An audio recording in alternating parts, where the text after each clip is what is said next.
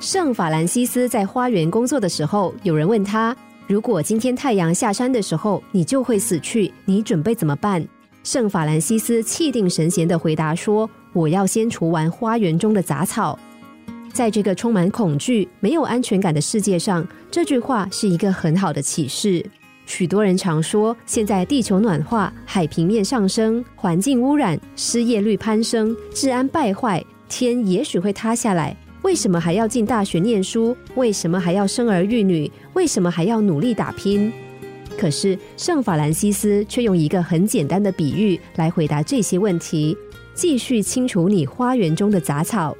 不管是要被裁员，婚姻快走不下去，刚被诊断出重病，合约不再续约，或是有人正等着你倒下，甚至死亡迫在眉睫，我们都应该专心活在当下这一刻。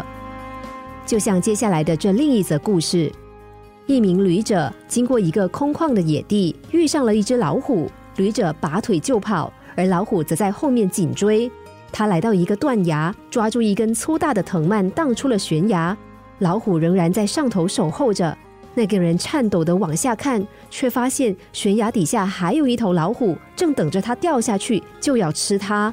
而现在唯一支撑它的这根藤蔓，竟然有两只老鼠一点一点地啃了起来。一筹莫展之际，那个人看到身旁草丛长了颗鲜美多汁的草莓，于是他一手抓住藤蔓，一手伸过去摘。他说，哇，真甜。我们可以把这个故事简化为一个问题，当你什么事都不能做的时候，你还能做什么呢？没错，依然可以享受当下这一刻，不管这一刻有多么的短暂。如果事情已经确定是不可避免的，恐惧又有什么用呢？为什么要让生命变得更悲惨？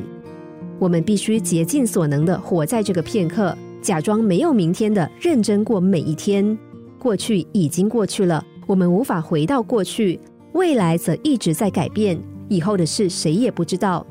处在这两者之间的就是现在，只有当下这一刻才是真实存在的。捷克著名的文学家伊凡克里马说过，未来是无法掌握的未知数，当下却可能稍纵即逝。所以不要挂虑彩虹什么时候会消逝，这一刻它是漂亮的，为什么要渴求它长长久久呢？过好当下这一刻，如果下雨就在雨中跳舞吧，